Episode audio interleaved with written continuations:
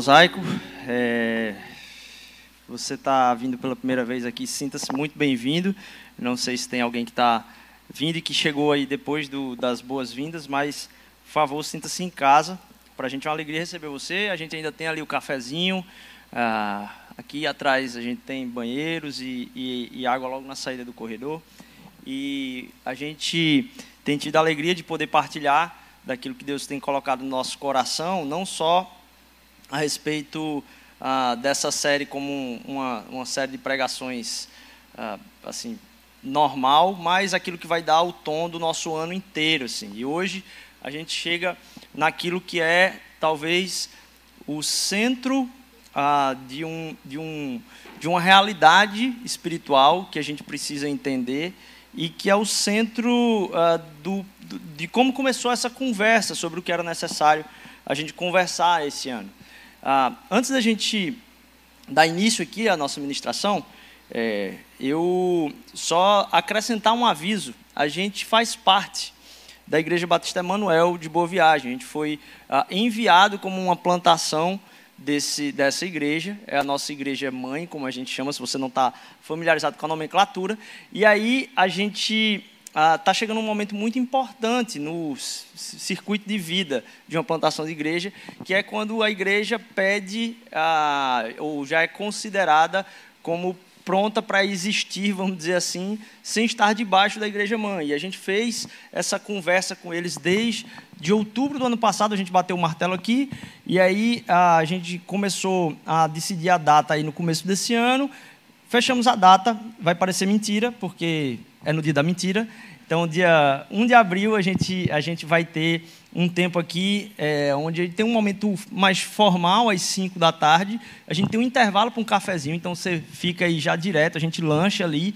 E aí a gente vai ter aqui uma celebração em comemoração a isso, no dia 1 de abril, já agora aí em seguida, nesse, nesse próximo mês, certo? Então, a partir disso aí, a gente continua caminhando sem uma ligação. Assim, Para quem não entende, eu faço parte ainda do Conselho Pastoral da Igreja Batista Emanuel.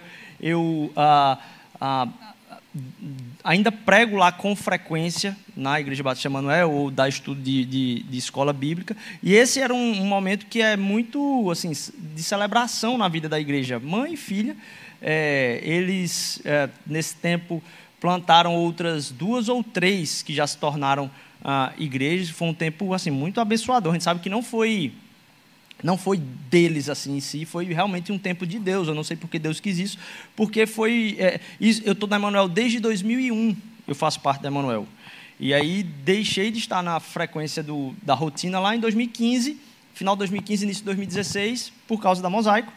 É, mas desde então eu não tinha visto uma plantação de igreja, e aí durante a pandemia Deus proporcionou de uma maneira miraculosa que três igrejas fossem plantadas. Sim, realmente ah, é um, um, um algo ah, de, de bênção de Deus mesmo assim. E está chegando também a, a, hora da gente celebrar esse passo na vida da nossa comunidade. Você está convidado no dia 1 de abril, é verdade, certo? É, a gente a gente tem falado, e hoje é um dia bem diferente, porque eu vou precisar entrar muito em, em, em, em tema aqui e que vai custar, assim, tanto a sua paciência, o seu coração aberto, como também a, a, a nossa atenção. A gente tem falado sobre em todo lugar o título da série. E a gente tem falado sobre como Deus ele mexe o nosso coração a estar tá manifestando a virtude e a natureza dele em todos os lugares. Ano passado, como eu falei, a gente tratou de como a igreja se relaciona aqui dentro, mas como a gente se relaciona lá fora, como que as pessoas podem usufruir do contato com a igreja de Jesus e ele não ser, não só não traumatizante e, e cheio de estigma, mas ele pode ser um tempero na vida da cidade. Ah, a gente já falou a respeito de como o nosso país ele sofre de certa forma a igreja que se apresenta para ele, como as cidades sofrem as igrejas que se apresentam para elas e como o povo de Deus é chamado a abençoar desde o chamado de Abraão. Então, a gente começou falando em Gênesis, não sei se está aqui o. Ah, estava perdido aqui com o controle. A gente começou a falar aqui em Gênesis a respeito, quando não tinha nada no lugar, o Espírito de Deus já estava ah, passando por sobre, alimentando, é, permeando, preenchendo e dando um, um, uma motricidade a respeito de um processo que ecoaria até nós e até o fim dos tempos. Quando não tinha nada no lugar, como é que era a manifestação e a presença de Deus e o que, que isso acontecia quando não tinha forma, era vazia a terra. Logo em seguida a gente foi falar a respeito dos nossos lugares, o que é o, o, o, seu lugar, né? Como que o seu coração e o meu coração ele busca lugares. Qual é o meu lugar no mundo? Como é que eu me apresento para o mundo e quais são os lugares que eu estou construindo no mundo? Cada um desses temas, de certa forma, a gente vai entrar em mais a profundidade durante o ano de maneiras diferentes.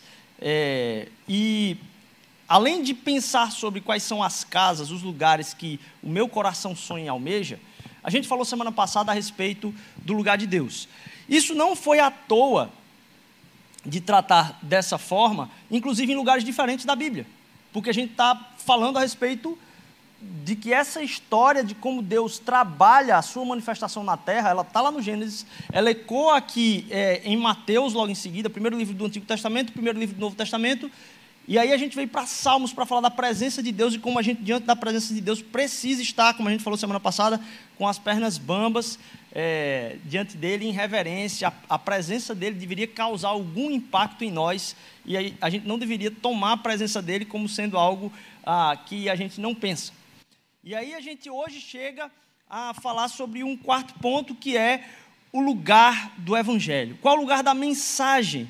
E como a gente leva essa mensagem? O que que, o, como é que Deus instituiu a forma de propagação dessa mensagem? Ele escolheu um povo para fazer isso. E a gente vai ver um pouco mais disso à frente. E aí a gente vai ler, primeiramente, um texto que está lá no livro, na primeira carta de Pedro, capítulo 2, versículos de 1 a 10. É um texto razoavelmente conhecido esse livro é tido como sendo um livro que vem tratar na vida do cristão a respeito de como a gente pode viver como embaixador aqui na terra. Como é que essa propagação da mensagem tem a ver com uma embaixada, alguém que está falando de um reino, de um lugar distante. E o livro todo, ele, ele, ele trata dos cristãos enquanto peregrinos, sofrendo a cidade em que vivem.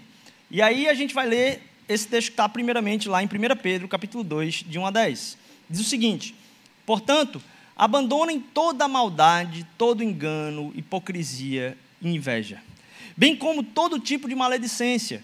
Como crianças recém-nascidas, desejem, desejem o genuíno leite espiritual, para que por ele lhes seja dado o crescimento para a salvação. Se é que vocês já têm a experiência de que o Senhor é bondoso. Chegando-se a ele, a pedra que vive, rejeitada sim pelos homens, mas para com Deus eleita e preciosa. Também vocês, como pedras que vivem, são edificados casa espiritual para serem sacerdócio santo, a fim de oferecerem sacrifícios espirituais agradáveis a Deus por meio de Jesus Cristo. Pois isso está na Escritura. Eis que põe em Sião uma pedra angular, eleita e preciosa, e quem nela crê não será envergonhado. Portanto, para vocês os que creem, esta pedra é preciosa, mas para os descrentes, a pedra que os construtores rejeitaram, esta veio a ser pedra angular e pedra de tropeço e rocha de ofensa. São estes os que tropeçam na palavra, sendo desobedientes para os, o que também foram destinados.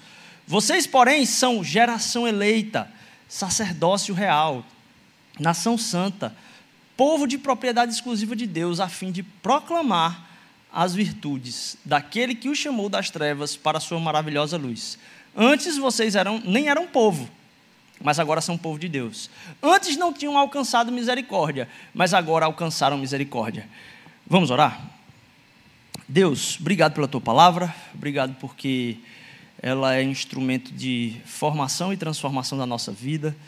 Senhor, eu te peço humildemente, em temor e tremor, que a tua palavra venha operar hoje nos nossos corações e que o teu Santo Espírito de Jesus, Pai, possa nos dar um bálsamo da tua presença, um bálsamo ah, daquilo que tu tens feito já na vida dessa comunidade, aquilo que tu ainda queres fazer, Senhor Deus. Nos, nos faz ver que somos livres. É o que eu te peço em nome de Jesus, amém. Esse não é o texto principal que a gente vai ler hoje, esse talvez não seja o texto base. Ele começa para a gente ver para onde ele aponta certo? Esse texto é, é, é, é o, primeiro, o primeiro passo de ver para onde ele aponta. Só que hoje, é, e aí eu peço perdão a quem está visitando hoje aqui, você vai ver um negócio um pouco diferente aqui. Normalmente não é assim que funciona a, a pregação, pelo menos ah, não nesse molde, inclusive litúrgico nosso aqui. É, hoje eu preciso tratar de algo um pouco diferente, algo que exige um olhar mais detalhado, porque ah, por muitas vezes eu falei para vocês aqui que a gente não fica tentando tratar de coisas específicas em muito detalhe. Muita gente tem dúvida a respeito do que é, eu, eu particularmente tenho de opinião a respeito de coisas muito específicas. E vez por outra isso é trazido, vez por outra isso é trazido. E eu sempre digo, ora, a comunidade está em confusão? Se a comunidade não está em confusão, qualquer um aqui tem um, a liberdade, a abertura de chegar para mim e dizer, Rodrigo, o que é que tu pensa a respeito disso? Vamos tomar um café? Normalmente é diferente porque as pessoas querem é que eu poste no, no Twitter para elas me retweetarem e aí usar da, da minha palavra como arma para falar contra quem elas queriam falar. Mas, e, e, por isso mesmo que eu topo muito mais café. Então, assim, quer conversar comigo? Tem dúvida a respeito de qualquer pode, pode marcar. Normalmente, só dando um, um, um aviso, normalmente quando alguém quer ter alguma conversa e precisa muito, raramente passa de uma semana e meia, que diz assim, ó, preciso conversar, pastor. A gente marca uma semana e meia, eu consigo, no máximo eu consigo atender. Só porque talvez essa semana e a metade da outra já estejam preenchidas, mas raramente são duas semanas e na terceira eu venho ter um, um, um tempo. É, então, só para dizer que tem, existe esse, esse, esse espaço. E aí eu, eu sempre digo, olha, no dia que a comunidade estiver confusa a respeito de um tema, aí sim eu trato.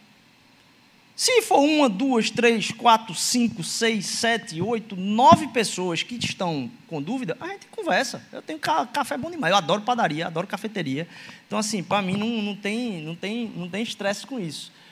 Só que quando esse, essa conversa ela chega num nível de perceber que há uma confusão geral de se entender enquanto comunidade, é que a gente acha que é necessário tratar temas específicos e temas que, que vão. A, a, são comentários a respeito do que foi falado. E aí, especialmente, uma coisa me fez claro assim, que a comunidade tem algum tipo de confusão. E isso eu fui só conectando os pontos para saber o que era a, a, a, espinha dorsal dessa confusão.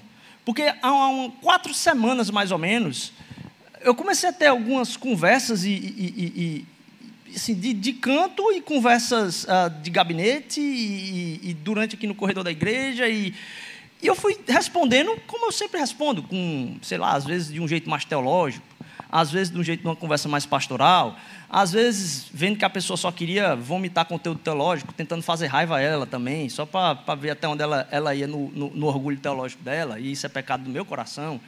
Mas é, o que eu vi foi que tudo isso meio que delineava em cima de uma, de uma espinha dorsal que meio que estourou semana passada e que eu preciso começar pedindo perdão para vocês. Preciso pedir, começar pedindo perdão para vocês a respeito de uma, uma fala que eu tive na semana passada. E essa fala, ela, ela para quem não lembra, é, ela falou a respeito do que é certo e o que é errado na semana passada. E eu notei que muitas pessoas fizeram contato comigo a respeito dessa frase. E eu disse, rapaz, que estranho, eu achei um negócio tão óbvio, eu achei um negócio que não era para ter tanta dúvida, e eu fui ingênuo a respeito da obviedade, clareza e não confusão que a comunidade tinha a respeito desse tópico. O que foi falado foi a respeito de como que a gente considera a vida cristã. E a gente falou sobre tratar o que é certo por ser certo ou tratar o que é errado por ser errado. E as duas coisas estariam erradas. A conclusão desse pensamento é que ninguém pode levantar a mão e dizer: eu faço isso e eu estou certo. Se alguém disser para mim, eu faço isso e eu estou certo, eu digo: já está pecando. Porque qualquer coisa pode ser um pecado diante de Deus. Essa era a conclusão óbvia. Mas parece que não ficou tão clara ainda mais, porque dentro da conversa, a gente estava conversando sobre não só a gente perguntar a Deus o que Deus quer da nossa vida, como a gente ser dependente da comunidade da qual a gente faz parte e caminha junto para entender e discernir isso, porque eu tenho uma convicção enquanto cristão é que o Espírito de Deus foi derramado não só sobre a minha carne, mas sobre toda a carne. Então, o meu irmão que tem o Espírito Santo igual a mim, ele é capaz de ministrar sobre a minha vida, não como voz dele, mas talvez voz de Deus. Então, o cara pode ser, ou a pessoa pode ser a mais doidinho que a gente chama aqui em Recife, mais doidinho, que não tem noção das coisas. Se ele me pega no corredor e ele diz assim: Rodrigo, eu acho que tu precisa ver isso na tua vida. Eu respiro, porque o meu processo natural é dizer: Isso é doidinho. É desconsiderar. E eu digo: Não, eu respiro. Eu digo: Poxa, eu quero ouvir. Porque pode ser que seja derramamento do Espírito do Senhor na minha vida. Então eu estou atento a qualquer tipo de exortação, e aí a gente chega a um ponto que é a maior característica do cristão, ela não é, em maturidade, não ser repreendido, porque isso é talvez é, a imagem que a gente tem. A maior característica do cristão é arrependimento. Quanto mais você vai tendo o seu caráter formado em Cristo, mais você é propenso a ser repreendido mais você é propenso a ser exortado, porque menos você depende de uma pessoa que é intermediária ah, entre Deus e você, como sendo você mesmo. Porque você é a pessoa que se garante para estar na presença de Deus, é que você talvez tenha dificuldade a ser exortado. Porque se eu sou o que me garanto, na hora que alguém vem me exortar, eu digo: não, peraí, pô. E aí eu vou me defender. Mas, se quem faz eu estar na presença de Deus é Cristo Jesus, eu tenho liberdade de ser exortado, eu estou na graça e na alegria de caminhar sobre o sacrifício dele. Então, cada vez mais um cristão, ele tem a capacidade de se arrepender e estar disposto e aberto a ser exortado. Porque ele não está se garantindo naquilo que é a sua santidade, mas pela fé no sacrifício de Cristo Jesus. Então, arrependimento é um processo natural para todo cristão. E em profundidade, cada vez a gente é uma pessoa mais arrependida na medida que a gente vai caminhando com Cristo Jesus. Não é uma pessoa cheia de remorso. Não é uma pessoa que está se culpando o tempo todo. Não é isso. É uma pessoa que está propensa a querer aprender de Deus através de qualquer tipo de coisa que aconteça na vida. E talvez essa minha fala, por ingenuidade leviana da minha mente, eu julguei que seria óbvio a comunidade entender. E eu quero pedir perdão, porque a, eu julguei mal. Então vamos descer mais um pouquinho a respeito do que se entende por, pela confusão que talvez eu pudesse resumir é como eu lido com o pecado. Qual é a relação da comunidade com pecado?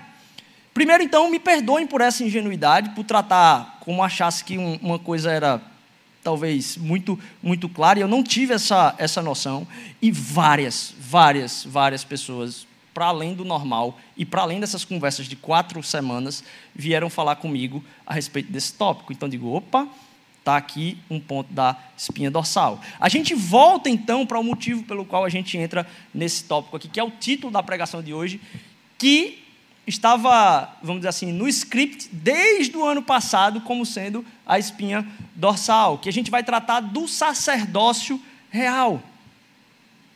O que é ser chamado sacerdócio real, que está lá em 1 Pedro? E a gente vai então para o verdadeiro a, a, centro da nossa discussão aqui enquanto texto. E aí a gente sai do Novo Testamento vai para o Antigo Testamento, lá em Êxodo capítulo 19, versículos de 4 a 6. Diz o seguinte: Vocês viram o que fiz aos egípcios e como levei vocês sobre as asas de águia e os trouxe para perto de mim. Agora, pois, se ouvirem atentamente a minha voz e guardarem a minha aliança, vocês serão a minha propriedade peculiar entre todos os povos de novo, tratando aquilo que a gente já falou há duas pregações, nós somos propriedade de Deus, nós não temos lugar nessa terra a não ser sermos lugar para Deus, porque toda a terra é minha e vocês serão para mim um reino de sacerdotes e uma nação santa. São estas as palavras que você falará aos filhos de Israel. Perceba que o, o, o, o texto lá em Pedro está buscando resquício. Se você for ver, tem características muito similares, inclusive, não só de falar desse sacerdócio real, mas falar de um povo como propriedade dele, que não era um povo para si, agora é chamado povo de Deus. E esse texto é usado, eu quero trazer isso aqui porque ah, essa não é uma conversa de quem está evangelizando e que as pessoas agora têm que é, ser. Ah, vamos dizer assim, ministras do Evangelho, simplesmente. Até porque a gente tem aqui um problema muito grande, que esse sim é onde a gente vai mergulhar, que é o que é um sacerdote. Quem tem um sacerdote na família aqui? Quem tem um sacerdote na família ou conhece um sacerdote? Talvez a resposta de vocês seja difícil de responder, porque o que é um sacerdote para a gente hoje? A, a, a, a imagem que talvez você tenha do sacerdote é um padre, um bispo, um pastor protestante. E a imagem que a gente constrói de sacerdote é como a gente chama hoje. Só que um sacerdote, ah, e, e, e o que isso representava para aquele povo que estava ouvindo naquele momento era uma coisa completamente diferente.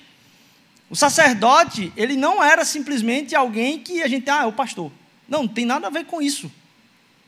A imagem que se tinha tinha muitas camadas, e é nisso que a gente vai entender o que é que é Deus chamar o seu povo, e isso não é no Novo Testamento. Deus constitui o seu povo como um povo de um reino sacerdotal. Aí, em Êxodo 19. O que é Êxodo 19? Se a gente vai para o livro de Êxodo, a gente tem uma. Opa! Eu acho que fui eu que mexi aqui, bati na minha perna e ele, ele fugiu. Pode voltar para ele aí que a gente, a gente abre, tá? Só expandir. O que é o, o livro de Êxodo? O livro de Êxodo ele, ele, ele vai do 1 ao 15 tratando de algo que talvez vocês já ouviram, das pragas do Egito, da, da, do início da, da, contação da história sobre a, a, vida de Moisés e como Moisés ele sai ah, de, de, debaixo da linhagem do povo, ah, é, povo hebreu e, esse, e, e essa criança vai ser criada no palácio pela filha do faraó, encontrada ali no rio, e aí ele cresce, depois ah, entra numa confusão, vai para o deserto, fugido dessa confusão, onde ele matou uma, uma, um, uma pessoa que estava sendo injusta com o povo hebreu, e aí logo em seguida ah, tem o um momento da saça ardente, ele volta ah, por chamado de Deus para libertar o povo, e aí, diante das dez pragas, o faraó deixa o povo ir, e aí ah, o, o faraó deixando o povo ir, no versículo quase final do capítulo 15, você tem um cântico de Moisés quando eles acabam de atravessar o mar, em terra seca. Então, do 1 ao 15, a gente tem um êxodo mesmo. Do 16 ao 18, o povo está peregrinando, o povo murmurando o tempo todo, acabaram de ser libertos, mas estão murmurando a respeito de tudo que acontece, inclusive dizendo: quem dera a gente estivesse de novo no Egito lá, porque a gente ter saído para morrer no meio do deserto, de fome e de sede, não, não tem como. Moisés começa a interceder pelo povo, pensar com Deus por que, que isso está acontecendo, por que, que ele os trouxe até ali. 18, 19, eles chegam na base do Monte Sinai. Na base do Monte Sinai, Moisés é chamado a, a, a caminhar com Deus naquele monte ali. E do 19 até o 40, existem os decretos da aliança. A gente vai ver que tem uma divisãozinha aí. E só no 28 é que começa a, se, a, a falar sobre o que é a linhagem de sacerdotes no povo de Israel. A linhagem de sacerdotes no povo de Israel viria do irmão de, de, Moisés, Arão, que os dois eram filhos de Levi.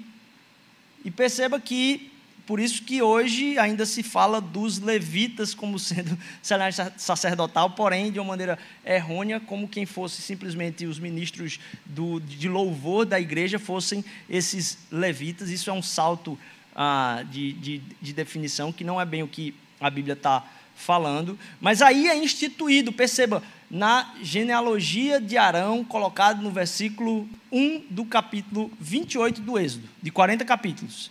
Não só isso, desse 19, quando ele chega no Monte Sinai, logo no 20 tem os 10 mandamentos. Ele sobe, desce, conversa com o povo, o povo aceita, vamos cumprir tudo aquilo que Deus falou. E aí ele de novo vai à presença de Deus no monte, e aí até o 34 aí tem os decretos da aliança, onde se diz a respeito das festas, a respeito de como vai ser essa questão do, dos sacerdotes para o povo de Israel, ah, em, em, como vai acontecer a construção do tabernáculo tal. E aí ele desce, mó bronca lá por causa do, do bezerro de ouro que é construído, e aí no 35 em diante é a construção, então, do tabernáculo. Por que, que eu estou falando disso tudo na divisão aqui de Êxodo? Porque é só no capítulo 28 que se fala em sacerdote como sendo essa linhagem de Arão. E era isso que o povo judeu tinha por entendimento do que era um sacerdote no tempo de Jesus. É tanto que, quando Jesus cura um paralítico, e ele, ele, ao curar o paralítico, antes de curar o paralítico, ele diz: pode ir, os teus pecados estão perdoados, todo mundo para e diz: que blasfêmia! E a gente acha que é somente porque somente Deus pode perdoar os pecados. E é isso que está lá no texto. Para a gente, quando a gente recebe essa, essa escandalização do povo judeu diante de Jesus, dizendo: teu pecado está perdoado. Como assim tu pode dizer? Imagina eu chegar para você e dizer: seus pecados, não é os seus pecados contra mim, é os seus pecados estão perdoados.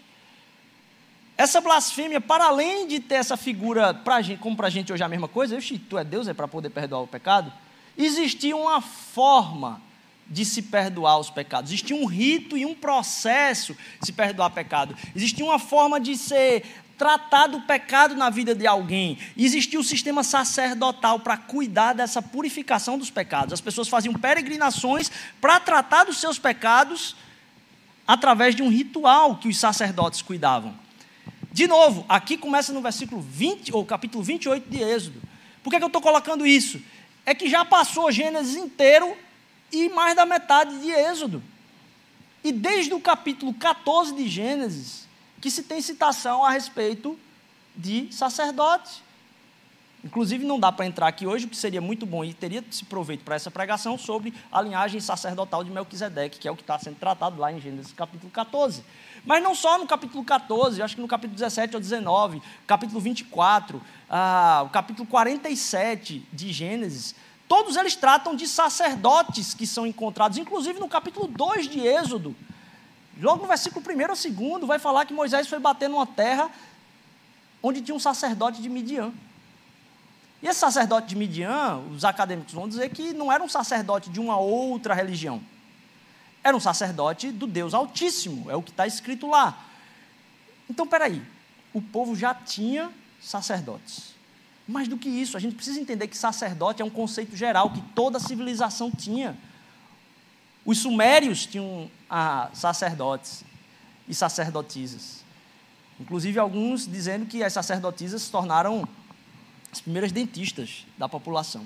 Os acádios, todos os povos da Mesopotâmia tinham, de certa forma, pessoas que atuavam nessa, nesse lugar de sacerdote. Então, quando a gente está falando aqui de sacerdote, a gente precisa entender o que é um sacerdote, porque ele existia antes, inclusive, desse ponto aí em, em Êxodo capítulo 28. Não só em Israel, mas em outras nações. Era uma, uma, uma função geral. E aqui é bom a gente entender, poxa, então, se já tinha sacerdote antes de Gênesis 28, o que, é que aconteceu aqui em Gênesis 28? A gente precisa entender esse encontro que Moisés tem na base do Monte Sinai ali, sobe, tem aquele tempo depois de ser liberto, com Deus. O que é que isso representa?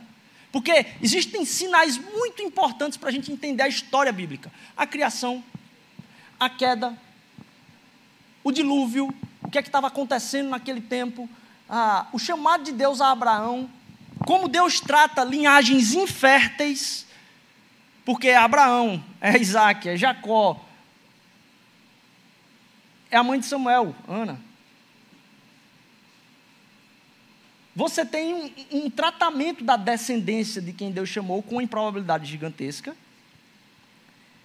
E aí você vai para José, filho de Jacó, no Egito. E aí José consegue comprar num tempo de baixa, né, quem é do mercado financeiro, na, na baixa, comprou na baixa os terrenos de todo mundo ali do Egito, e aí agora todo mundo é obrigado a doar, se não me engano, 20% a 25% para Faraó. Inclusive o povo judeu, o povo hebreu que estava naquele local. E agora o povo ali, então, se torna, depois de centenas de anos, escravo. E eu não sei se você já teve a oportunidade de ter um trabalho, um chefe gostava muito de você, e aí o chefe por discernimento de Deus, decidiu ir trabalhar em outra empresa, em outro lugar, o chefe que assumiu não tem nenhuma boa relação com você. E aí agora, é, aquilo que você tinha a favor do chefe, você está num ambiente completamente tenso. Pois bem, foi isso que aconteceu, de certa forma, aqui com o povo hebreu. Na época de José, José era o segundo na linhagem ali depois de Faraó. E aí, depois de centenas de anos dele ter morrido já, um faraó assume e diz: opa, peraí, esse povo está se multiplicando demais, e pode ser que tenha uma nação que faça aliança com esse povo aqui dentro da gente para implodir o império do faraó aqui de dentro. Então vamos acabar com esse negócio de deixar essa galera se proliferar, vamos matar os meninos e não vamos deixar eles crescerem férteis aqui no nosso meio. Então é nesse momento que Moisés chega na história. E o outro momento chave é essa libertação do Egito. Só que uma coisa a gente precisa entender é que antes da libertação da escravidão no Egito, você tinha os descendentes de Jacó, descendentes de Abraão. Quem é o povo que está? É os descendentes de Abraão. Não existia povo de Israel.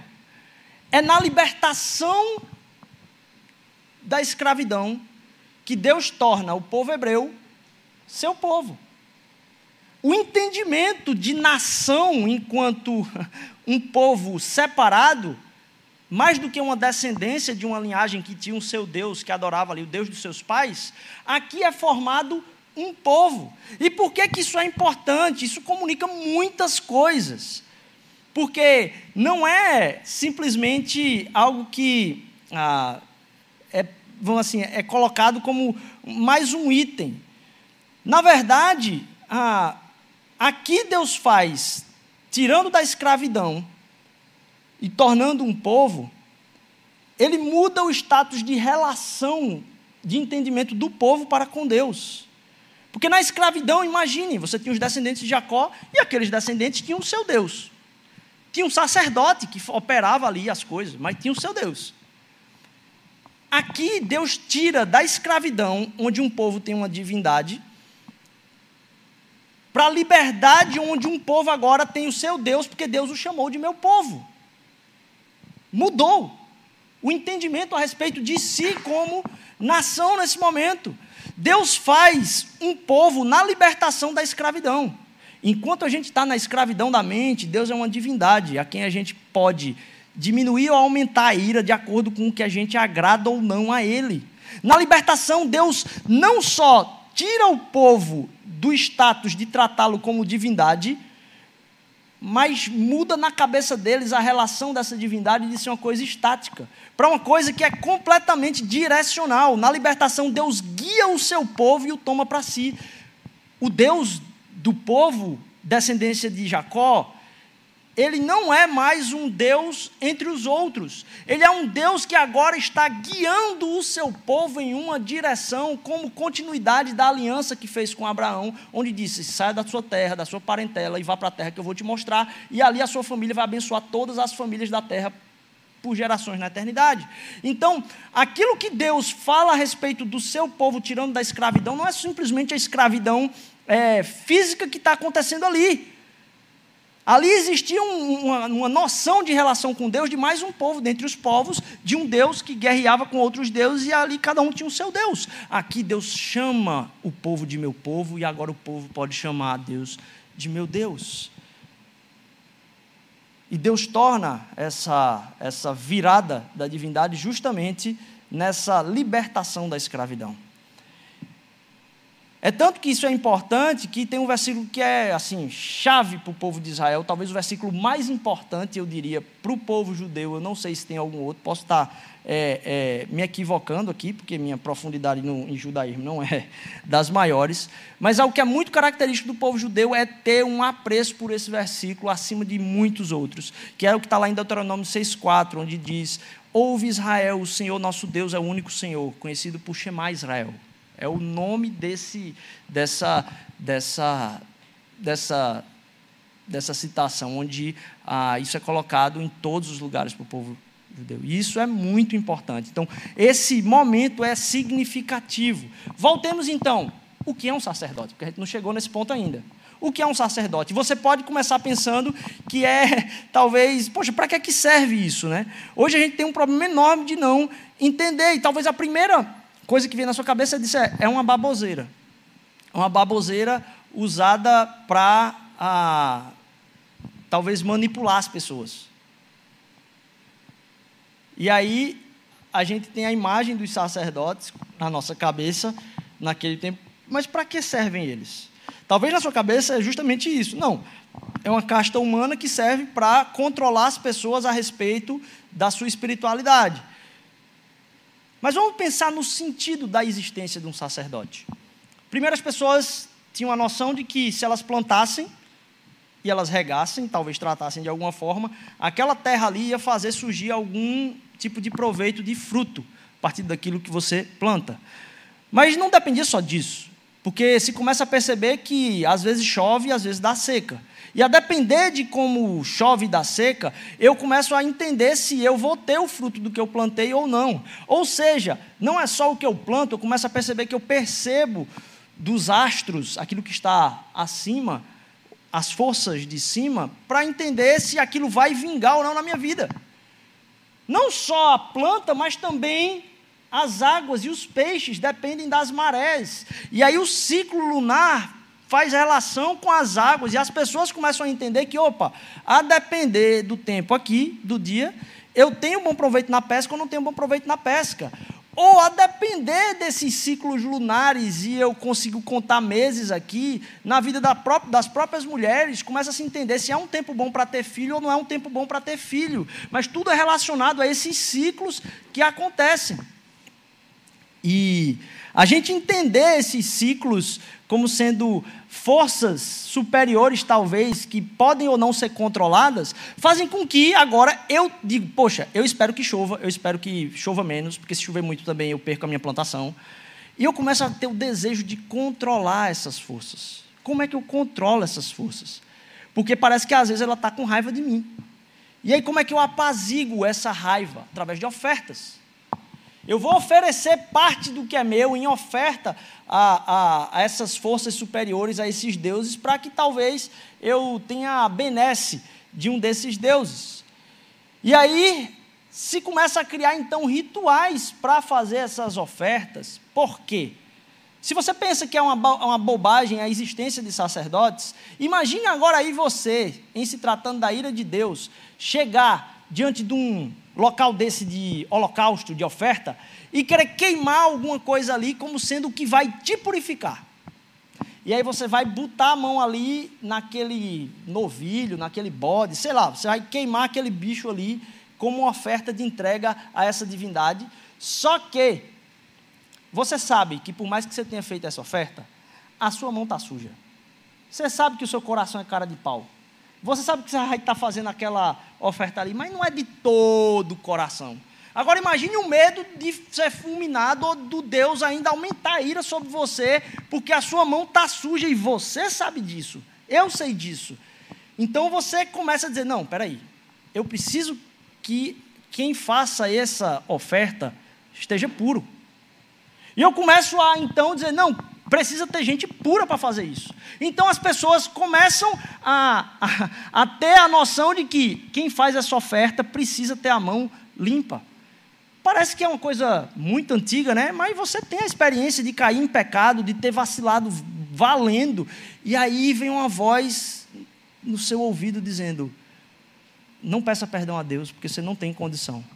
Não peça perdão a Deus, porque você é cara de pau.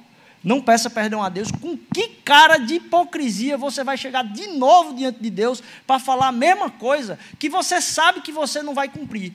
Ou seja, até hoje a gente tem essa noia da, da, da presença, inclusive no perdão direto com Deus. Então, essa noção de acesso direto, ela é pesada para o povo desde sempre. Porque a gente tem a certeza de uma realidade que é eterna que veio da história da criação, é que o ser humano pecou. E estão todos condenados no pecado de Adão. Então a gente sabe do nosso coração. Não tem como fugir disso, independente da religião. Então a gente chega diante de, desse momento e a gente sabe que não tem como. Então, essa ordem de pessoas trabalha para se purificar, para que então se possa existir o sacrifício das pessoas. Elas se ofertam como vida de pureza para poder fazer com que as pessoas tenham condição de oferecer, porque sem elas, a pessoa ia ter que chegar ali sozinha, e a pessoa sabe que não tinha condição de chegar ali sozinha. Então elas gastam tempo se purificando para, sendo puras, terem condição de fazer esse sacrifício. É tanto que o sumo sacerdote, na vez que ia entrar lá no Santo dos Santos, tinha uma cordinha amarrada na cintura dele, porque se ele fosse fulminado por não ter se purificado direito, a galera só puxava os restos mortais dele. Então essa figura do sacerdote, ela é muito importante no ambiente da pureza. Os sacerdotes, eles conduzem os rituais cerimoniais, performam no bom sentido da palavra, necessários para que os portais da distância divina se abram aos seres humanos agora purificados através das ofertas. E estes tenham acesso à presença divina e desfrutem da benevolência divina ao invés da sua ira. Lá no Salmo 24, tem um, um, um clamor que é muito tenso. Ele diz: Quem subirá ao monte do Senhor? A gente está falando dessa história aqui. Quem há de permanecer no seu santo lugar? O que é limpo de mãos e puro de coração, que não entrega a sua alma à falsidade, nem faz juramentos com a intenção de enganar. E ora, Moisés subiu. E vamos lá. Moisés. Moisés é, é, quando desceu lá no, no, perto do capítulo 34, ou já no 35, é, foi no capítulo 34, quando ele desce a segunda vez, ele fica tão chateado que ele comete assassinatos ali, já tendo assassinado um egípcio no passado. E sabe por que ele fica irado? Porque vê que quando ele desceu, o povo estava adorando o bezerro de ouro, que é a quebra do primeiro mandamento, que o povo disse que ia obedecer. Aí, ele, irado, vai e peca contra os mandamentos e manda matar. A Bíblia é clara sobre como é a relação de pureza do homem para com Deus. Porque no próprio capítulo 19, se você for ah, depois passar, e eu não vou, para não gastar mais tempo de vocês, é, mas você pode procurar lá, ele vai dizer, inclusive os sacerdotes precisam se purificar para chegar perto do monte. Porque se havia a noção de que esse sacerdócio ele, ele, ele não era pleno de pureza. Até os sacerdotes, eles não estão numa categoria diferente, eles estão separados para purificação, para que com as mãos deles chegando ali, isso seja separado, para que o povo tenha a oportunidade de sacrificar. Eles oferecem a porta de oferta do povo. Ora, aqui a gente começa a fazer então uma diferenciação uma diferenciação do que é o sacerdote e o que é o profeta. Perceba que o que Deus fala não é que tem um rei e tem os sacerdotes. Ele diz que o seu povo é um reino de sacerdotes. E o povo começa a pedir a Deus um rei para si, esquecendo do chamado que Deus tem para o povo, que não é um, existe um, um regulador, e existe um povo separado para isso. É que o povo é um povo que é um reino de sacerdotes que ofertam pela vida das nações. O povo de Israel era aquele que deveria manifestar a virtude de Deus para as nações, a ponto das nações terem a possibilidade de ter um encontro com Deus. Porque o, o, a gente às vezes acha o nome mediador. Pro, era o, o, o, sacerdote é o que mediava o acesso a Deus. E parece que é um garoto de recado. E alguém separado para ele ter o contato. Perceba que o, sacerdote ele é separado. Não é para ele ter o contato com Deus. É para ele ser oferta de vida para que o povo tenha contato com Deus. A vida do sacerdote era a possibilidade do povo ter contato com Deus. Há uma diferença entre o sacerdote e o profeta. Porque o sacerdote ele está muito preocupado com a conservação dos ritos e rituais para a pureza. O profeta ele está querendo é mexer nisso aí para que o povo tenha a consciência correta a respeito de quem Deus é. Então, ah, para o profeta, o sacerdote muitas vezes era visto como aquele o alvo que precisava de purificação pela palavra, porque se corrompeu no meio do caminho na história de Israel. É por isso que o sacerdote, para profeta, o profeta para o sacerdote, era alguém incômodo. Muitas vezes o profeta vinha de uma, uma, uma linhagem pobre, uma linhagem não conhecida, porque vinha ali para meter o dedo na conservação das coisas, para transformar aquilo. E o sacerdote era aquele que via a noção de preservar a possibilidade do povo ter um contato com Deus. E aqui esse tratamento, eu quero muito que você entenda que, de novo, isso aqui não está atrelado a, a, a eu só estou tratando isso em profundidade aqui, porque isso não tem ah, um, uma, um nome específico de uma, duas, três, quatro pessoas que se confundiram em relação a isso. Eu percebi que a comunidade como um todo está confusa em relação ao que é o chamado sacerdotal dessa nossa comunidade. E eu falo isso para que você diga, ah, será que ele está falando sobre mim? Meu amigo, se você pensou que eu estava falando sobre você, você está muito enganado. Se eu estivesse falando sobre você, pode ter certeza que eu tomaria um café com você. Pode ter certeza que eu tomaria um café com você. E vocês vão ver que vocês vão ficar incomodados comigo, vez após vez aqui, de imaginar o que é que eu deveria fazer com relação à vida de alguém. E aí talvez você comece a pensar, poxa, será que o Rodrigo conversou com fulaninho, conversou com cicraninho, conversou com, com fulaninho, estou preocupado? Veja só, se eu tive três, quatro ou cinco conversas com você, pode ter certeza que a gente já teve treta. Porque eu entendo que a relação cristã, a exortação é parte dela. Então eu vou ser exortado por vocês, eu vou exortar vocês. Então, assim, quando você pensar a respeito do que está acontecendo na comunidade, na vida de outras pessoas, pensa o que foi, se você teve contato comigo, o que foi a nossa relação.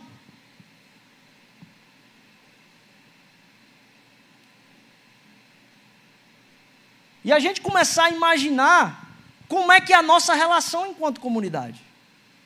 Porque se fomos chamados a sermos um reino de sacerdotes, isso significa que temos a preocupação em relação a abrir o caminho para que o irmão tenha acesso a Deus em plenitude. A nossa vida é uma oferta de pureza para que o outro veja mais a Deus. A minha vida não é uma oferta de ensino para que o outro simplesmente se corrija. E aí tem o propósito exorta, da exortação. É que a minha vida precisa ser um serviço de sacrifício para que eu veja menos confusão na cabeça das outras pessoas e eu veja elas mais plenas em Cristo Jesus. Alguns psicólogos, psiquiatras, psicanalistas, pessoas da área da saúde mental, vão dizer que essa noção de pureza faz mal para o intelecto onde talvez, em muito aprofundar-se nisso, pode gerar-se o nível da pessoa chegar a se tornar psicótica. E o Evangelho nos liberta dessa noção, onde aquilo que me pesa como dever de pureza me prende a uma noia. Porque não está atrelado no meu coração a respeito de algo que é no futuro. É uma pureza que ela é leve, porque é uma pena que não vai ser paga por mim, mas eu tenho a certeza que ela foi paga. Então, todo medo de dever de pureza deveria cair sobre os meus ombros como leveza, porque foi pago por Cristo Jesus. Então, eu busco a pureza, por quê, se já foi pago? E aí está a beleza do Evangelho. Por que, que eu vou buscar ser puro, se eu não for puro, Cristo já foi puro por mim? Simplesmente por amor a Jesus e entender quem Deus é em relação a gente. Não tem outra explicação para você não se dedicar em vida à pureza, porque você entendeu que aquele que foi puro foi colocado condenação e culpa que eu e você merecíamos. Então, o Evangelho nos leva à busca em pureza em leveza, porque a pena foi paga. Não é uma purificação para estar pronto para Jesus, mas é o amor a Jesus de nos levar a libertar os nossos irmãos em escravidão. Os nossos irmãos que talvez estejam escravos de algo, a gente liberar eles em relação à relação deles com Deus, não em liberação a eles com uma vida correta, porque uma vida correta não leva a Deus. Deixa eu dizer para você, eu preciso dizer isso para você. Você vai encontrar hindus, você vai encontrar espíritas, você vai encontrar é, é, pessoas da Umbanda, você vai encontrar gente de tudo quanto é religião, que talvez vão ter vidas muito corretas. Mas o desfrute da nossa vida em plenitude, entendimento de eternidade é uma relação plena, livre e aberta com o Deus da eternidade.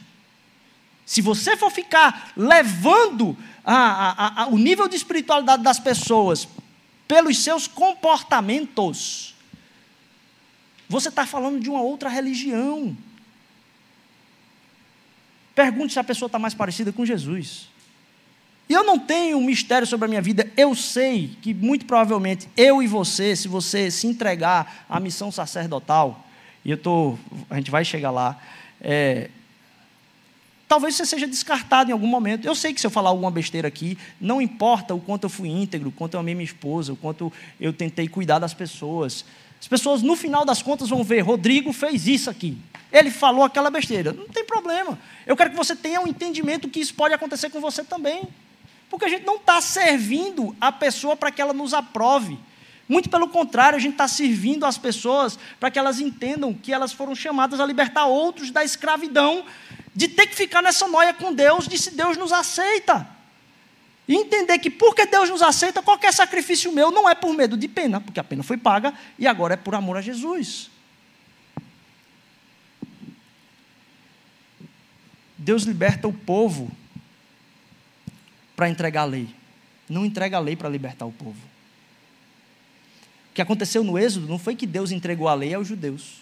E aí disse: cumpram a lei. Se vocês cumprirem a lei, vocês serão libertos da escravidão, passam o mar. E aí vocês têm a, a, a presença a, aqui na beira do monte de me adorar. O Evangelho é a mensagem contrária mesmo que está lá desde o Antigo Testamento. Deus liberta um povo e depois entrega a lei, porque a lei é obedecida por amor à libertação que aconteceu na nossa vida e não para a libertação. Porque senão eu e você vamos estar obedecendo a lei numa jogada de troca com Deus. Numa jogada de eu vou obedecer para conseguir isso de Deus. Quem é que faz isso? Uma pessoa interesseira. É por isso que o evangelho é eu te libertei você tem acesso pleno a mim. Se sacrifique por amor se você entendeu quem eu sou. E aí, então, a gente chega ao entendimento de que o sacerdote, o povo sacerdotal, é aquele que cuida dos seus irmãos. Porque ele cuida da oportunidade do seu irmão ter o acesso a Deus. Nesse sentido, isso aqui foi sempre um desafio para a gente, um sonho, de que essa igreja seria uma comunidade de pastores. Isso não é uma comunidade que é pastoreada por Rodrigo. Há uma ilusão de que existe um pastor nessa igreja e membros. O único pastor dessa igreja mesmo é Jesus Cristo, e agora todos nós fomos feitos, reino de sacerdotes, uma comunidade de pastores dessa cidade. E a cidade precisa ser abençoada e pastoreada por cada um de nós, porque a gente vai estar o tempo todo preocupado com como está a relação do outro com Deus. E não a preocupação de quem está escandalizado com isso, porque Deus não se escandaliza com os nossos pecados. Ele conhece os nossos pecados antes mesmo da gente cometê-los. Como é que ele vai se escandalizar com isso? Então, meu irmão, quando você estiver diante de alguém que cometeu a maior bizarrice do mundo, relaxe. Você só está ali porque Deus quer falar alguma coisa com ela. Você não está ali para impedir que ela peque, porque senão, eita meu Deus, eu tenho que arrumar essa bagunça aqui para que Deus se alegre em mim. Não! Você é um instrumento, como um povo sacerdotal, de dar possibilidade dela entender a confusão na qual ela está. Talvez para dar liberdade a ela de não se martirizar tentando ah, subir uma escada com a lei na mão para talvez conseguir a libertação da escravidão. Mas para você libertar ela da escravidão, para que ela obedeça a lei plenamente, em sacrifício. Como é que ela vai ver isso? Um exemplo na sua e na minha vida. Um povo sacerdotal é uma comunidade de pastores. Uma comunidade que cuida dos seus irmãos. Não são apenas mediadores, como a gente falou. Isso está lá na Bíblia inteira. Os sacerdotes estavam presentes. Mas aqui a gente, quando começa a perceber essa diferença, na, no entendimento da comunidade sacerdotal, a gente passa a entender o motivo dessa purificação. A minha purificação é para permitir que o outro veja a Deus e as suas virtudes na minha vida. Um povo sacerdotal, um povo que cuida das pessoas ao redor, não só delas, mas da sua relação com Deus. Garantir que eu não estou sendo um impeditivo para a pessoa ter a relação com Deus. Por que, que Deus nos chama de sacerdotes? Vamos executar o sacrifício em favor do povo? Que sacrifício é que a gente vai executar? Será que a gente se interessa então pelas nações em montar um cerco aqui de ficar fazendo sacrifício para elas? Mas a gente é, na verdade, a possibilidade dela não reconhecerem Deus apenas como mais uma divindade, que parece que é o que as igrejas querem. Que reconheçam que esse Deus é a divindade correta. E não, que elas saiam da escravidão, de tirar ela das mãos de rituais performáticos mesmo, mas para levá-las à aproximação de Deus, na busca de um coração puro diante de Deus, de uma presença entregue, leve diante do Senhor, porque todo o peso está sobre Cristo Jesus. Como eu vou lidar então com duas realidades? Como eu vou lidar com a oferta do meu irmão e como eu vou lidar com a minha oferta? Ora, como é que eu vou lidar com a vida de, com Deus do meu irmão? Eu não serei pedra de tropeço para ele. Para ele se encontrar com o pai dele, para ele reconhecer esse pai e para ele conhecer esse pai, entregar a vida toda dele por esse pai, por Deus. Você e eu cuidamos das ofertas, então, dos nossos irmãos. Então, a minha preocupação é saber se há um pleno, uma plena relação livre do outro com Deus. Eu me tranquilizar, não porque aquilo está criando um, uma tensão comigo, com Deus. Não, mas de eu libertar as pessoas a terem mais acesso ainda ao Pai. Isso não é uma preocupação onde eu vou começar a regular a vida do meu irmão, mas eu vou estar preocupado com isso. Ora, no templo, a, da época lá do, de, de Israel, no Antigo Testamento, uma coisa que é falada é que durante esses rituais não se tinha pregação. Pregação não era um negócio muito é, enfático nesses momentos. Era um momento muito silencioso e constrangedor. Às vezes se tinha uma recitação de alguma parte narrativa poética, às vezes se tinha uma cantoria de hino ali enquanto se estava oferecendo o, o sacrifício pelo sacerdote, mas não era um momento como esse aqui, onde isso era central para o momento. Era um momento silencioso. Eu quero que você se coloque naquele lugar agora. Imagine aquele momento constrangedor onde você escuta as brasas queimando a oferta. E talvez o cheiro daquilo. E você está ali diante de Deus, depois de você ter peregrinado por dias e dias para a sua purificação, e você ter a alegria de que tem alguém capaz de te fazer ter esse acesso. Então, se o, o sacerdote decidisse encerrar o expediente antes da hora, a pessoa que viajou o tempo todo ali, ela foi frustrada na sua expectativa de conseguir se libertar do peso do pecado. Ou seja, o trabalho do sacerdote é se oferecer como possibilidade de leveza dos pecados das pessoas em relação até o acesso a Deus. E você estando lá, imaginando aquele momento silencioso, só as brasas queimando ali, talvez um cheiro não tão agradável aos, às vezes, ah, a gente pode se imaginar então o que é que esse sacerdócio significa para nós. Porque nós estamos apresentando sacrifício em testemunho. O Wellington leu aqui: apresentem-se vocês como sacrifícios vivos, santos. Apresentando a nossa vida como um sacrifício de testemunho para fazer o que se a gente é sacerdote? Permitir que o outro veja a Deus e tenha acesso a Ele. Não é que a gente é regulador da porteira de saber se a pessoa tem acesso a Deus. Muito pelo contrário, a gente está se matando para que o outro veja mais a Deus ainda, através da nossa vida, a gente servindo a Ele, morrendo para nós mesmos, para que Ele tire o peso do pecado e coloque todo esse peso em Cristo Jesus. E tem uma relação muito profunda com Cristo Jesus. Então, como é que a gente vê isso? Primeiro, fruto do Espírito, paciência, longanimidade, amabilidade, domínio próprio, tudo isso na vida das pessoas. E você começa a sonhar com a restauração dos outros e não a regulação dos outros. Eu e você cuidamos então da oferta dos nossos irmãos. E aí a gente começa a ver um outro motivo é, de tratar o tema da santidade.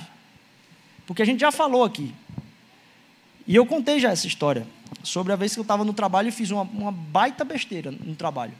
E aí eu consegui, comecei a ficar noiado comigo mesmo. O que é que as pessoas vão falar de mim? O que é que as pessoas vão falar de mim? Meu Deus, como é que eu conserto isso? O que é que as pessoas vão pensar de mim? O que é que as pessoas vão pensar de mim? Eu nem lembro o que era.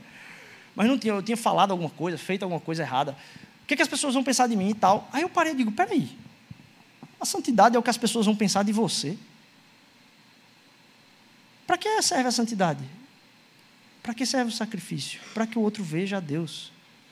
Então a santidade não é sobre o que os, as pessoas vão pensar de mim, é sobre o que as pessoas vão pensar a respeito delas mesmas, para que elas tenham acesso livre a Deus. O que faz com que eu pense sobre santidade na perspectiva de que eu preciso entender se o outro está entendendo que ele tem esse acesso livre. Como é que está a relação do outro? Então, a pergunta não é sobre o que o outro fez de certo ou de errado, mas a pergunta é como é que está a sua relação com Jesus? Como é que tem sido essa dificuldade que todos nós temos de entregar toda a nossa vida e ter essa relação com Jesus? E aí, se você vê o outro cair e pecando, você vai ajudar ele. Você vai se tornar mais próximo. E aí você diz: Ah, pastor, mas eu não tenho proximidade com Fulaninho. Ora, se você percebeu algo que é uma preocupação sobre a vida do outro, com a vida dela, com Deus, talvez seja Deus mostrando para você que você precisa se aproximar dele. E aí eu falei isso aqui de manhã e também vale uma correção disso aqui, que um dos irmãos aqui me corrigiu, ah, só para eu entender é, de, do que, que, as pessoas podem entender disso aqui, é, que não é eu vou me aproximar dele só para corrigi-lo. Não, eu não posso ter isso na minha cabeça. Eu quero ver ele liberto. Então eu vou me aproximar dele para eu servi-lo. Eu me ofertar como caminho, independentemente da escolha que ele for ter. Por isso, o cristão ele não lida com os outros na base do comportamento deles. E é por isso que vocês vão ver eu tratando, muito provavelmente, todo mundo aqui igual. Tendo um BO na igreja, não tendo BO na igreja, vocês vão encontrar eu tendo uma conversa com alguém na rua, do mesmo jeito que eu vou ter com você, com a sua mãe, com seu pai, tanto faz. Porque a gente precisa tratar os outros não na base do comportamento deles, mas independentemente do comportamento deles é como a gente trata. Então, por mais que uma pessoa faça alguma coisa contra você, o seu comportamento em relação a ela não pode ser baseado no comportamento dela com relação a você. Sabe por quê? Foi o que Jesus fez comigo e com você. Imagine se Jesus relacionasse com a gente com base no nosso comportamento diante dele. Não é assim que funciona. Então a gente trata os outros não com base no comportamento deles, mas trata os outros independentemente do comportamento deles, como Cristo Jesus nos trata. E é nesse sentido que a oferta do nosso irmão, quando você pensa sobre a vida com Deus do seu irmão, você pensa como a sua vida pode ser uma oferta para que a vida do outro tenha acesso a Deus.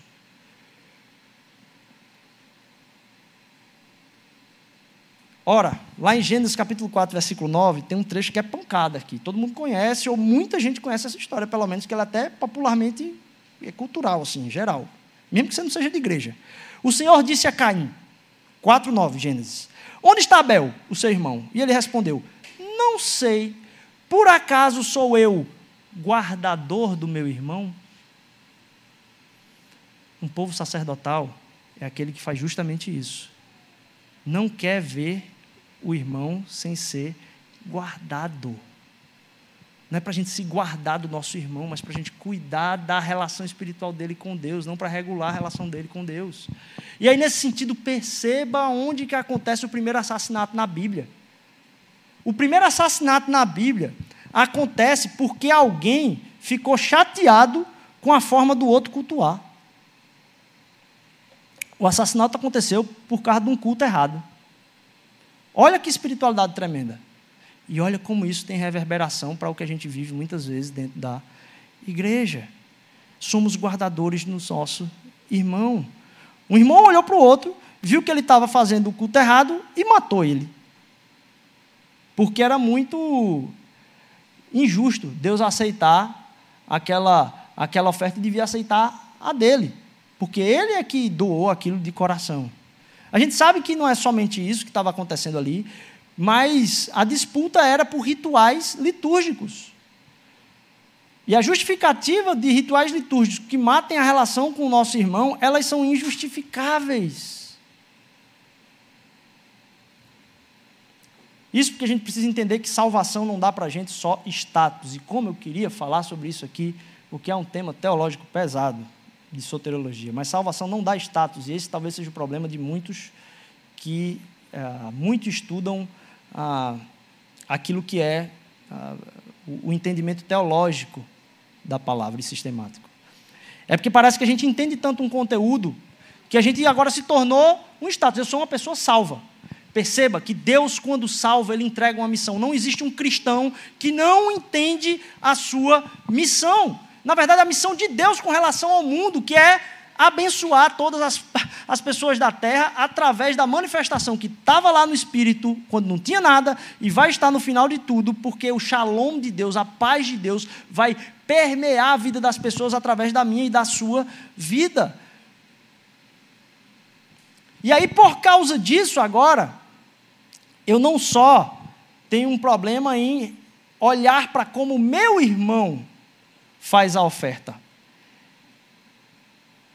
para que eu não mude a minha cabeça de ficar olhando para o meu irmão como quem precisa ser regulado, mas se há distância, como quem precisa ser ajudado, e eu vou inclusive me aproximar para o ajudar, não para o regular.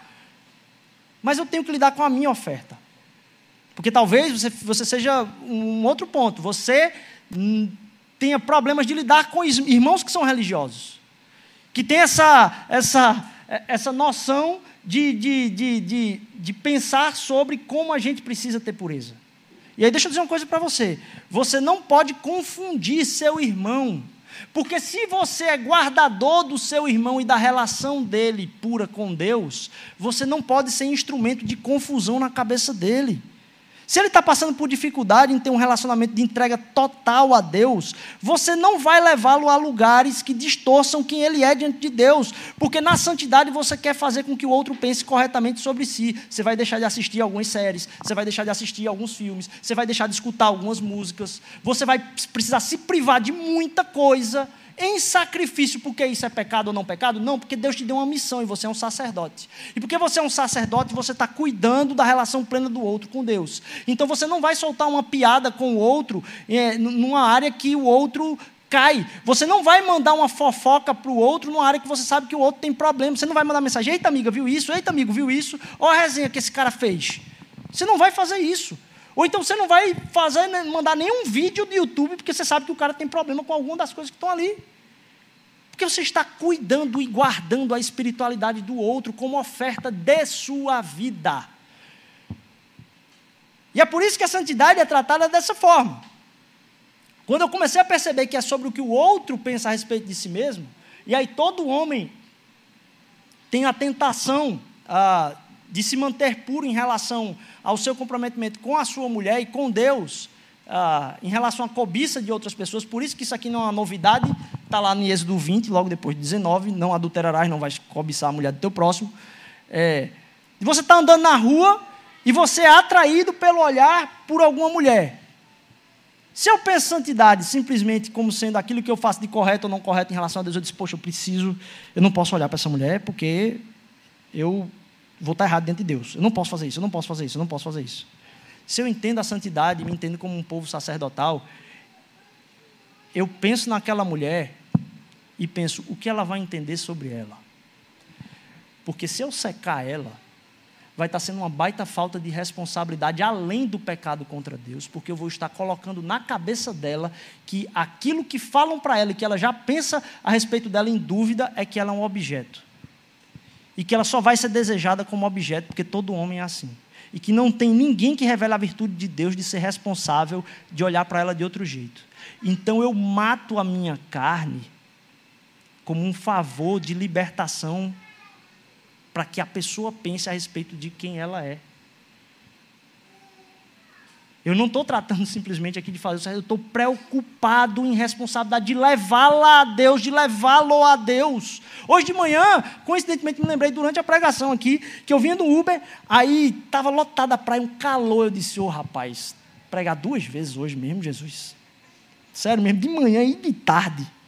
Esse sol maravilhoso. E uma galera indo para a praia. Eu disse, rapaz, é carnaval, é? Aí o Uber já emendou assim. Rapaz, é mulher, viu? É mulher e solteirona, velho. Muita mulher solteirona bonita. Aí eu parei, eu disse, eu sou pastor. O que é que eu falo aqui? Eu sou pastor. Eu ainda me lasquei porque estou sem aliança, fui assaltado à mão armada e graças a Deus, perdoa Senhor, graças a Deus eu fui assaltado junto com gente da igreja, então tem testemunha à mão armada que não é, não é conversa minha. É, mas eu estou aqui no carro, o cara fala um negócio desse, eu digo, eu penso sobre o que é o que um pastor deveria fazer, ou eu penso sobre o que eu preciso fazer para entender quem esse cara é. Eu disse, é verdade, bicho. É muita mulher solteira mesmo, velho. Sabe o que é isso? É porque tem um bocado de cara irresponsável. Fica só em videogame. A mulher realmente diz, bicho, eu prefiro lidar com a minha carreira, com a minha vida. Quero ficar sozinha mesmo, porque esses caras só me atrapalham porque são tudo irresponsável, bando de banana. Aí o cara falou, é mesmo, velho. Vê, um cara que estava falando de pegar a mulher, eu solto Se alguém que talvez é, me ouvisse da janela de fora e dizer, isso é lá pastor? Talvez vocês me vejam andando com alguém que está fumando um charuto cubano, um cachimbo top aí, sei lá. E eu estou andando com a pessoa lidando com ela de boa. E você está preocupado porque viu eu andando com um cara com cachimbo e disse: quem é esse cara para estar tá andando com isso aí, com esse, com esse cara aí? E você não sabe da vida daquela pessoa, você não sabe. Aí você vem me perguntar, você diz, pastor, que eu fiquei confuso. Ótimo, aí a gente trata a confusão num a um.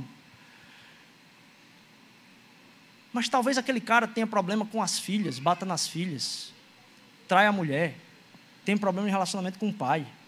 E você acha que eu, na relação com ele, a minha primeira preocupação é o cachimbo dele, enquanto ele está batendo nas filhas dele? Eu vou sacrificar a minha vida, inclusive de ser xingado pelos meus irmãos, por estar andando com esse cara, para salvar ele em relação a quem ele é, responsável pelas filhas dele diante de Deus. Uma geração sacerdotal que liberta as pessoas da escravidão. Então eu deixo de fazer muitas coisas para não confundir o meu irmão. Deixo de comer muitas coisas, deixo de beber muitas coisas, deixo de ir a lugares, deixo de é, falar piadas, deixo de ter conversas em relação a saber se eu estou sendo uma pedra de tropeço para confundir quem ele é ou quem ela é diante de Deus. Um povo sacerdotal se purifica para interceder pelo povo, um povo sacerdotal se purifica para que o povo tenha uma esperança de encontro com Deus. Leve o seu irmão e as nações a entenderem, tanto a Jesus, que ela vai querer entregar tudo também, porque viu você entregando tudo. E aí eu chego aqui na parte final da nossa conversa. A gente falou sobre esses dois momentos aqui de entender o sacerdócio. Quando eu estou pensando a respeito da vida do meu irmão e da relação dele com Deus, quando eu percebo pecado na vida dele eu ou me aproximo dele, ou me ofereço em sacrifício para santificar a relação dele com Deus, como alguém de fora. Quem, quem mais é ferido nisso não pode ser eu, é Deus. Então eu sou um instrumento de Deus para ofertar esse caminho às pessoas.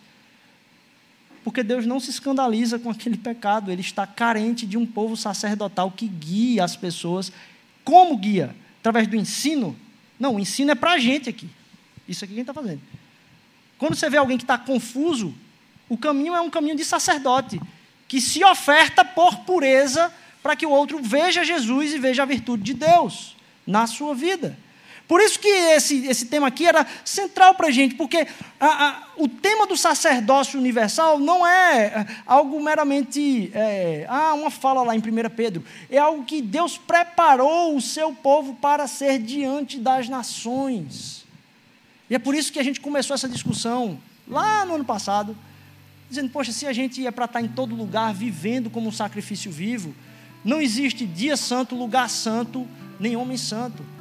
Mas agora todos se santificam e se sacrificam para dar acesso a Deus. Somos ofertas vivas pelo outro. E aí você pensa, tá ok, é, Rodrigo, você falou que a gente, como trata o pecado do irmão, é eu quero me ofertar para ajudar ele na caminhada. Talvez ele esteja lá atrás mesmo, no entendimento. Deixa de noia. Ajuda ele a dar um passinho para frente. É para isso que a gente está aqui. Mas você não vai ficar preocupado com isso, porque o, o outro precisa fazer isso. Pra, aí o mundo ficou correto. Não. Eu me oferto como guia dessa parada. Eu me oferto como um caminho de possibilidade dele ter um acesso a, a, a mais alguém na sua jornada. E não só isso, eu também não digo, ó, tanto faz então que se exploda o que as pessoas pensam de mim. Eu não faço isso, porque eu não quero confundir ninguém. Não quero confundir ninguém. Não quero dar oportunidade de eu ser uma pedra de tropeço do outro pensar uma coisa diferente de quem ele é, amado por Deus, que Deus sacrificou-se por ele e ele agora tem livre acesso ao Pai. Então a gente lida com essas duas questões como um povo sacerdotal. E quando eu penso sobre o meu pecado, então a minha vida ela é privada, a impureza do meu irmão. Não adianta eu dizer que se explodam os meus. Não! A gente vive para ser uma oferta ao mundo de como chegasse a Deus. A gente não vive a nossa vida e que se exploda. Mas mais do que isso, quando eu penso sobre a minha oferta, a gente tem um uma fala né, do estar sozinho com Deus, o quarto da solitude, o quarto da presença, né? o quarto da escuta, o lugar onde você está sozinho com Deus. E lembra que a gente falou lá no começo sobre como, para uma época onde a gente estava pensando sobre as religiões ainda na civilização, você botar a mão na oferta e colocar ela ali na fogueira e dizer: essa mão está suja. É mais ou menos como a gente se sente em relação a Deus quando a gente peca. Eu não tenho a cara de pau de chegar de novo para Deus, porque eu sei que eu não vou mudar de hoje para amanhã. Então eu vou dizer, me perdoa Deus, quando muito provavelmente eu vou cometer aquilo que eu cometi de novo, muito em breve. Eu não posso fazer isso com Deus. E aí eu começo a, a me afastar. Eu preciso repreender esse pensamento, porque Cristo Jesus já pagou toda a necessidade que eu tinha de reparação com Deus. E Ele está realmente de braços abertos, independentemente da minha cara de pau. Porque Ele vai transformar, inclusive, a minha cara de pau e minha hipocrisia na proximidade de estar perto, entregue como um sacrifício vivo diante dEle. Mas mais do que isso, quando a gente pensa que Deus chamou o seu povo para ser pureza em relação ao outro, Muitas vezes a gente se esquece que a gente não está nessa sozinho. Você nunca entra no quarto sozinho. Você nunca chega diante de Deus nesse momento em que você se vê hipócrita e cara de pau, cheio de óleo de peroba na cara. Você nunca chega diante de Deus sozinho. Sabe por quê? Não dá tempo da gente tratar aqui, mas lá em Hebreus 7 vai dizer que a gente tem um sacerdote que entrou no Santo dos Santos e agora a gente tem livre acesso ao Pai em Cristo Jesus. Ele foi esse que pagou todo o preço, fez toda a oferta. Olha, toda a oferta que existiu na palavra de Deus, ela foi para aprontar para a única oferta que foi aceita pelo Pai. Porque até mesmo a mão dos, dos sacerdotes, ela não estava completamente limpa. Eles performavam um ritual. Mas a palavra é clara de dizer que a única oferta que subiu livre foi a oferta de Cristo Jesus por mim e por você. Ele se entregando como cordeiro, para que agora quem está ao redor desse altar pudesse ter acesso a esse Deus. Então, quando você, em arrependimento, mesmo achando que é hipócrita, tiver a dúvida de chegar perto de Deus, saiba de uma coisa. Por maior que seja o obstáculo a você superar de transformação e arrependimento na sua vida, você não chega na presença de Deus sozinho. Você não bota a mão na fogueira para entregar a oferta sozinho. Você tem um sacerdote que faz isso por você e por causa disso a pureza dele é imputada sobre a minha e a sua vida. E a gente pode chegar em liberdade na presença de Deus, restaurados, puros, confiantes no nosso sacerdote, nosso sumo sacerdote, Cristo Jesus. Ele entrou na presença de Deus para que agora eu e você tivéssemos esse mesmo acesso, recebêssemos a glória enquanto ele recebeu a pena. E não apenas ele ofertou algo, ele se ofertou para isso e nos chamou a caminhar nessa caminhada de oferta. E agora podemos ser chamados, como aquilo que está lá em Deuteronômio, capítulo 7, versículo 6, porque vocês são povo santo para o Senhor, se purifiquem. Seu Deus, o Senhor, seu Deus, os escolheu para que de todos os povos que há sobre a terra, vocês fossem o seu próprio povo. Ele fez isso com o povo de Israel e imputa esse chamado sobre essa nova natureza que nós somos chamados a ser pelo seu sacrifício. Que minha oração é que isso faça essa comunidade, uma comunidade de pastores dessa cidade, e essa comunidade, uma comunidade de pessoas que não olham para os céus e dizem: "Que tenho eu a ver com o meu irmão? Sou eu guardador do meu irmão?" Somos povo sacerdotal, cuidamos uns dos outros. Sabemos que o pecado do outro nunca supera o nosso. Sabemos que o nosso pecado é aquilo que é mais precioso a gente lidar. E mais do que isso, não confundimos as pessoas em não pensar sobre o que elas estão pensando de nós. E a gente pensa em si liberdade, porque o nosso papel não é viver a nossa vidinha, nosso papel é ofertar-nos diante das nações. Amém. Vamos ficar de pé, vamos orar, celebrar Jesus. Jesus. A gente canta a plenos pulmões, Senhor Deus, por saber, Pai, que não ofertamos, não chegamos à Tua presença sozinhos, Senhor Deus. Temos um sumo sacerdote, Pai, que recebe essas canções aqui, Senhor Deus, e leva sobre si, Pai, como clímax da história, Senhor Deus, todas as nossas imperfeições, todas as nossas dificuldades, todas as nossas barreiras. Senhor Jesus, Usa essa igreja, Senhor Deus, para a tua honra e glória. Nos liberta, Senhor Deus, de acharmos que não devemos nada ao nosso irmão e que, Senhor Jesus, nos liberta, Senhor Deus, de pensarmos qualquer coisa diferente, Senhor Deus, de cada um se ofertar pelo seu irmão, Pai. Comunidade do teu filho, Senhor Deus não é uma comunidade que vem chamar os justos. É uma comunidade que vem pelos pobres de espírito, Senhor Deus, se entregar, Pai. Para que às vezes sejamos inclusive pisoteados, tenhamos uh, limitações na nossa vida em prazer em ser oferta ao Senhor. Ó oh, Jesus, não existe nada menos que tudo na oferta para Ti, como quando reconhecemos, Senhor Deus, o que Tu fizeste por nós. Deus, ministra ao nosso coração, eleva os nossos pensamentos. Que esse ano, Senhor Deus, seja um ano de sairmos em ousadia, Senhor Deus, prestando atenção em cada conversa, estando atentos, Senhor Deus, a ministrar na vida das pessoas libertação através da nossa oferta.